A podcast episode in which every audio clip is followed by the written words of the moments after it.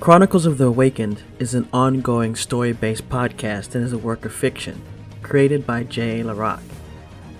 You can find our podcast on Himalaya, iTunes, Spotify, and wherever else podcasts are found. Chapter 41 The Forgotten. In a flash of brilliant light, Vincent appears in the cargo hold of the massive aircraft in mid flight. Various pieces of luggage and boxes are spread throughout the hold, creating a maze from front to back. I've seen these, Vincent says gleefully. From my window. They look so big in the sky, but up close. Wow. Chase surveys her surroundings, not just with her eyes, but with her life energy. A look of bewilderment is quickly replaced with concern as she removes her hand from her sword hilt and places it to her ear. Something's not right, Lola, Chase says. This is completely different than last time. Chase approaches one of the cargo crates. She brushes her hand across the logo in the shape of a spade, with the words underneath Federation Military. This isn't. Chase whispers to herself. We are getting strange readings from your area, Lola responds. Nothing dangerous yet, but it's. It's as if there are after images. What the hell are after images? Chase asks. Actually, maybe that isn't the best term, dear. Jonathan interjects. When we look into the negative mirror, we can sometimes detect its living world counterpart in the same area. That is normal as the mirror is a dimension layered on top of the living world. What we are seeing here, it it's as if there is something else layered on top of both. Vincent slowly explores the cargo hold taking notice of everything he sees. His fear brushed aside by wonder. Having never been on an airplane, even in his current situation, he finds a moment of joy over a new experience. Alright, guys, bottom line it for me, Chase says. What exactly does this all mean? I'm sorry, Chase, Lola responds. It means we don't know. Chase closes her eyes and focuses on her senses. She thinks back on Mia's teachings and searches for a specific life energy signature. Whatever is happening, it must be distorting the life energy in this area, Chase says. I just can't get. Chase spins around as she senses a buildup of life energy. Vincent stands over a young man kneeling on the floor in prayer. Chase recognizes the clothing of the man and the symbol of the Trinity around his neck. The light of God, the soul of man, the flesh of the beast. We live within the Trinity. It gives us strength, the man says. Are you alright? Vincent says, reaching out to the man. Vincent, no! Chase screams as she attempts to perform a light speed movement to his position. Chase staggers as a flash of light pulls Chase from her maneuver, knocking her to the ground. The hell? Chase curses as she watches Vincent touch the man's shoulder. His body jumps as if shocked by lightning. His eyes glow a bright, brilliant white light.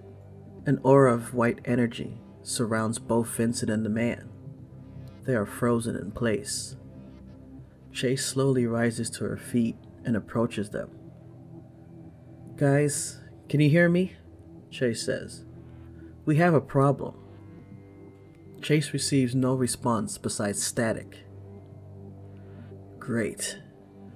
Just great. Chase whispers to herself. Chase stands next to Vincent and places one hand on his shoulder and the other atop the man's head. She slowly closes, then opens her eyes. Chase's surroundings begin to disintegrate around her, into a brilliant white light. As the light fades, the cargo area is replaced with the passenger cabin of an aircraft. Chase looks over the full cabin, packed with passengers in their seats. It is clear this section of the aircraft does not match the configuration of the plane they were just in. Vincent, as if awakened from a trance, looks around in a panic before his eyes settle onto Chase, calming him. I. I know him, Vincent says. His, his name is Neville. Chase closes her eyes and focuses on the life energy of Vincent and then Neville. Slowly, she begins to feed her life energy into Vincent and Neville, creating a chain of life energy. Vincent can feel Chase's presence as well as Neville's. He hears a faint whisper, then slowly it becomes louder. Vincent, it's okay, Chase says. I'm speaking to you using our life energy connection. This will allow me to speak to you and only you. All you need to do to respond to me is think about what you wish to say, and I will be able to hear you. Chase can feel the instability of both Vincent and Neville's life energy. She concentrates and begins to slowly feed her life energy into both of them, attempting to stabilize them. Vincent begins to relax as he begins to realize what has occurred. I. I don't really know him, do I? Vincent asks. No, Chase responds. When you first touched him, you were in direct contact with his life energy. Normally, we prepare ourselves before touching someone who has yet to be retrieved.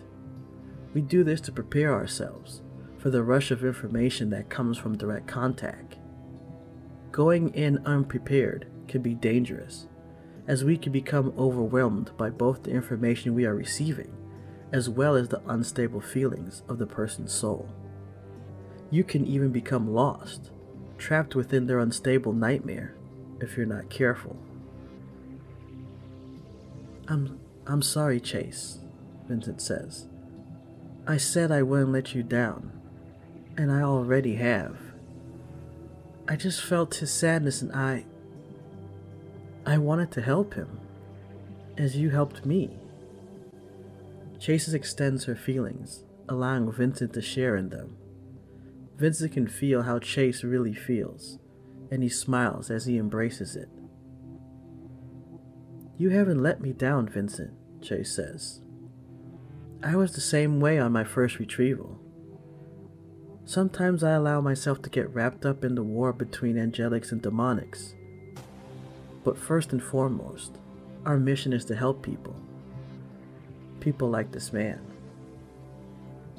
Chase and Vincent look over towards the Neville of the past, sitting in the center row of the aircraft. The Neville with them stares ahead at itself, motionless. I've met one of them before, Vincent begins. A lady knocked on my door once, and I told her I couldn't open it. She told me she was part of the Trinity, and she said she was part of a group of people who helped others find their true selves, to bring the light to wherever darkness hides. I didn't understand any of what she said, but her voice was so soft and kind.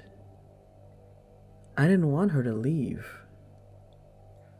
Chase turns her attention and focuses in on a young woman who looks nervously around the cabin while fidgeting with something inside her carry on bag.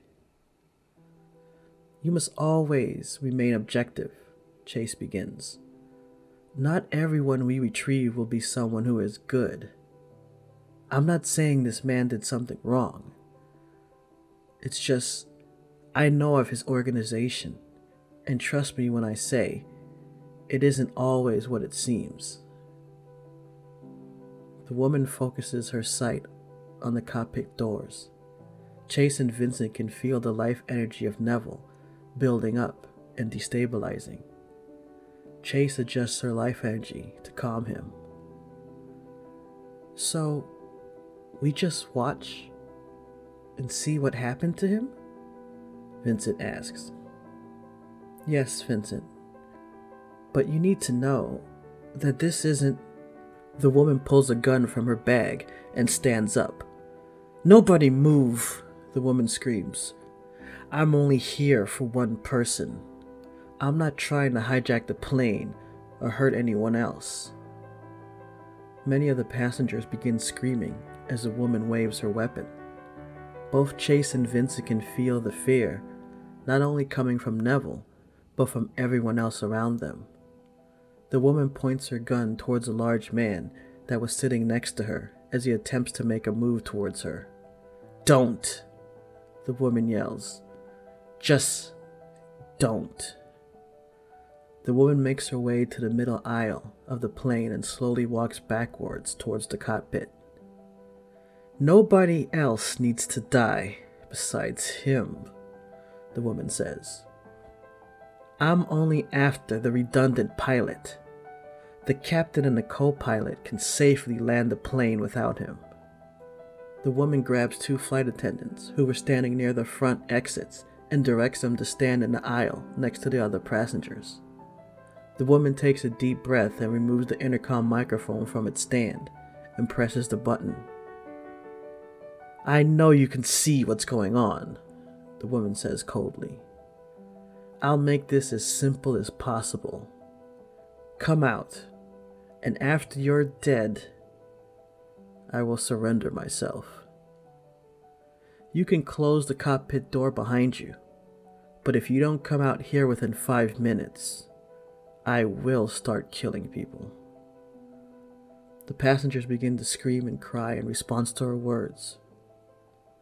I know you never cared about people, especially me, the woman says. Let's see if you care about anyone else besides yourself. Or maybe the other two in the cockpit with you will sacrifice you in order to save everyone else. The woman stands silent for a moment and waits. After not receiving a response, she turns towards the cockpit in anger. A man jumps from his seat and rushes towards the woman. The woman spins around, firing a shot with pinpoint accuracy hitting the man in the leg. The man falls to the floor, grasping his leg in pain.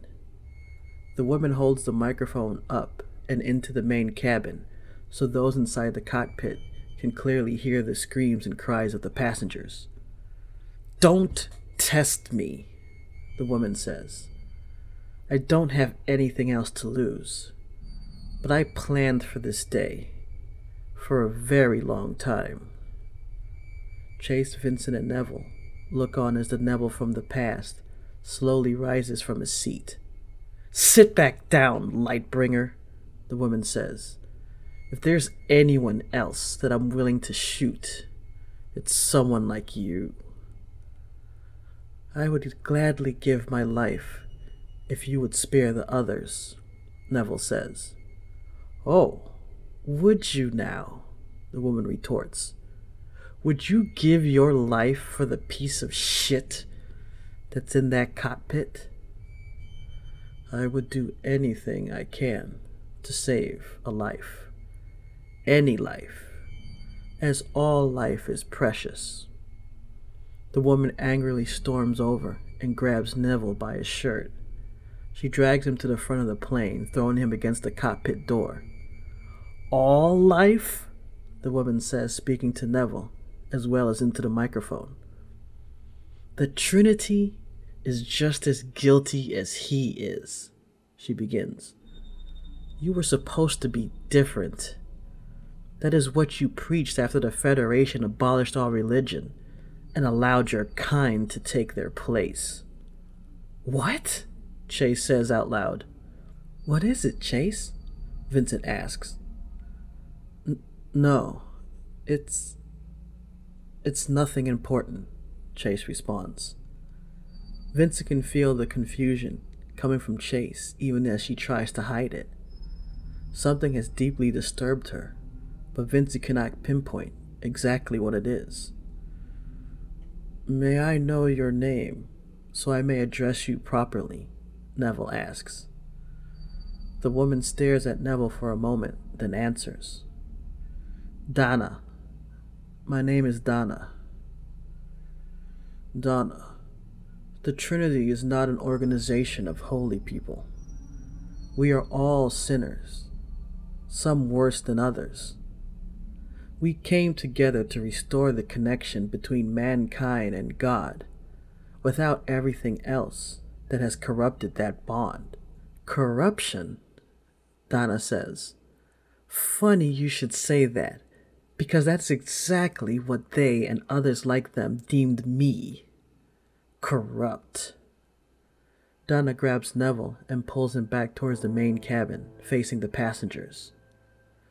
The human garbage in that cockpit is named Caden.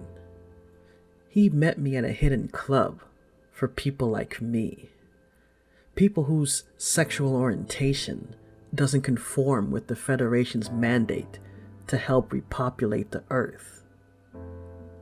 The global government didn't outlaw different sexual orientations exactly, but they came as close as they possibly could. PSAs against what they considered unproductive sexual relations. They reduced sexual intimacy and love to a factory for procreation. And as a result, people like me were labeled as unproductive and abnormal. They turned a blind eye to the hate crimes that came from their edicts. They wanted to force us underground, and if we dare peeked our head out into the light, we were arrested on trumped up charges, fined, thrown in jail, and worse. So many of us stayed underground. We strengthened our community, and if nothing else, felt safe among others like us. But pieces of shit like Caden, they wanted to experiment, play both sides. To people like him, we were a novelty, a taboo, an exciting risk to take in the dead of night and then run home to their normal lives in the light of day. Donna looks out across the sea of faces in the crowd of passengers. I can see it right now in many of their faces, Donna continues. It's not fear because of what I've done, it is disgust because of who I am. I was naive and vulnerable. It took every ounce of strength inside me to accept that I was a woman, regardless of the sex I was born with. No doctors would help people like me to become who I truly was. Even among people like me, I always had to be completely upfront with my journey, my struggle. Donna looks into Neville's eyes. Do you know what that does to you? Donna says. Every person you meet that you may come to care for, to have to tell them something so personal, so hard to speak of, when you're just getting to know them, just so they think that you're not trying to mislead them? I thought he was different. He said he accepted me for who I was. I was a fool. He had exactly what he wanted someone he could use in the shadows, someone who was afraid of the daylight. But he never thought that being with me would give me confidence. I took what I thought was his love for me and worked so that others could feel the same kind of love that I felt. But it had to be in the light, where everyone could see. I knew something was wrong when he started becoming distant. The more attention I drew to the cause, the more he retreated. But I was committed. I had started a movement and wanted to show the world that we were all stronger together. I was going to appear on national television.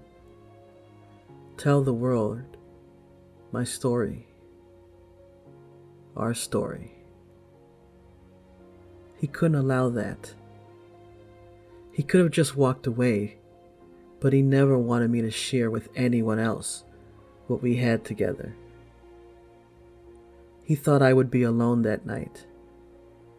He would have been right, but I was preparing with a friend of mine who was also struggling with coming out into the light. Caden was a coward. He broke in, and before I could even move, he had shot and killed my friend. It must have shocked him. He thought he quickly killed me, and that it was all over. I rushed at him in a rage. All I saw was crimson and then darkness. Four months I was in a coma. It was years before I was well enough to plan my revenge. The group that saved me made sure that Caden thought I was dead. They wanted me to heal, but there was no healing until he was dead. I didn't want to do this here, but he was placed in special housing in the secure sector when he began flying private government officials. I had to work with people I never thought I would in order to get here. I don't want anyone else to die, but I promise if he does not surrender himself right now, then we all die. Chase and Vincent can feel Neville's life energy destabilizing again. Chase once again adjusts her life energy to calm him. I'm sorry, Neville begins. But there must be. Save your sorry, Donna says. There is no other outcome here. You will not talk me down or convince me otherwise. Time's up, Donna says, turning back towards the cockpit. Come out now, Caden. Donna pushes Neville against the wall, her gun pointed at his chest.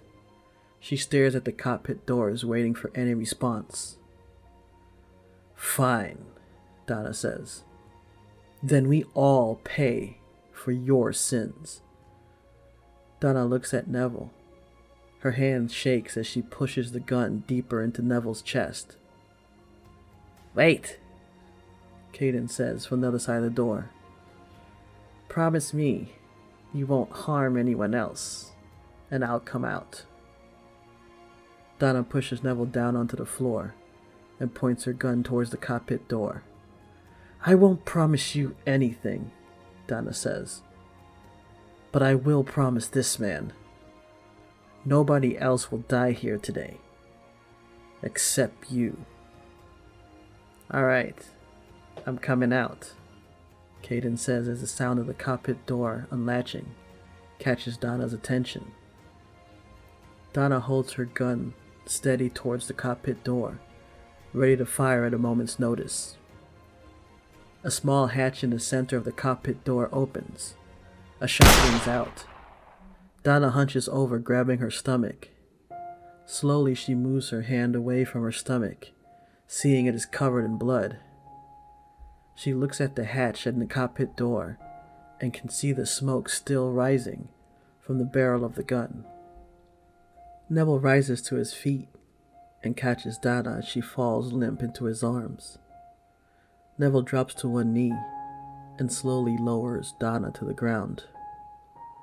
The cockpit door opens. Caden steps out into the aisle and points the gun at Donna. Stupid bitch, Caden says. I guess your little terrorist friends didn't tell you. We all carry guns now. I should have killed you as soon as you started talking, but I didn't have a clear shot. No matter. Nobody's going to remember an abomination like you. Donna pushes Neville to the side and fires her gun. The bullet rips through Caden's chest. Caden gasps as he falls backwards and slams against the cockpit door, closing it. He slowly slides down the cockpit door. As he raises his gun hand, using the last of his energy to fire off a shot at Donna. Neville covers Donna with his body, taking the bullet for her. Donna looks up at Neville, who lays on top of her motionless. Why? Donna asks. I would have killed us all. Perhaps not everyone values all life, Neville says. But I do. Everything around Chase, Vincent, and Neville begins to fade into darkness. After a moment, the darkness fades, returning them to the cargo hold they began in. Vincent removes his hand from Neville and staggers backwards. Chase quickly grabs Vincent, helping him to remain standing. A retrieval can be taxing for someone who is new, Chase says. You should be fine in a moment. And Neville? Vincent asks. Chase looks down at Neville, who is kneeling in prayer. He'll be okay, Chase says. Chase! Lola's voice comes in through her communicator, but is garbled and broken. Cannot lock? Distortion. Mirror. Chase spins around as she senses a massive buildup of life energy behind her. Chase watches as a distortion in space forms across from her. It is unlike anything she has ever seen before. A black, tar like matter, mixed with black colored energy, pours out from the tear in space. The energy and the matter begin to warp everything it touches, changing part of its surroundings. A young woman steps from the tear. Her eyes lock onto Chase's. Vincent can feel Chase's life energy begin to destabilize, something he's never felt coming from Chase before. Chase, we should run. We've already saved the soul already. We should just go, right? Chase stares ahead at the woman. No, Chase says. Neville wasn't the soul we were sent here to save. She is. Next time, Chapter 42.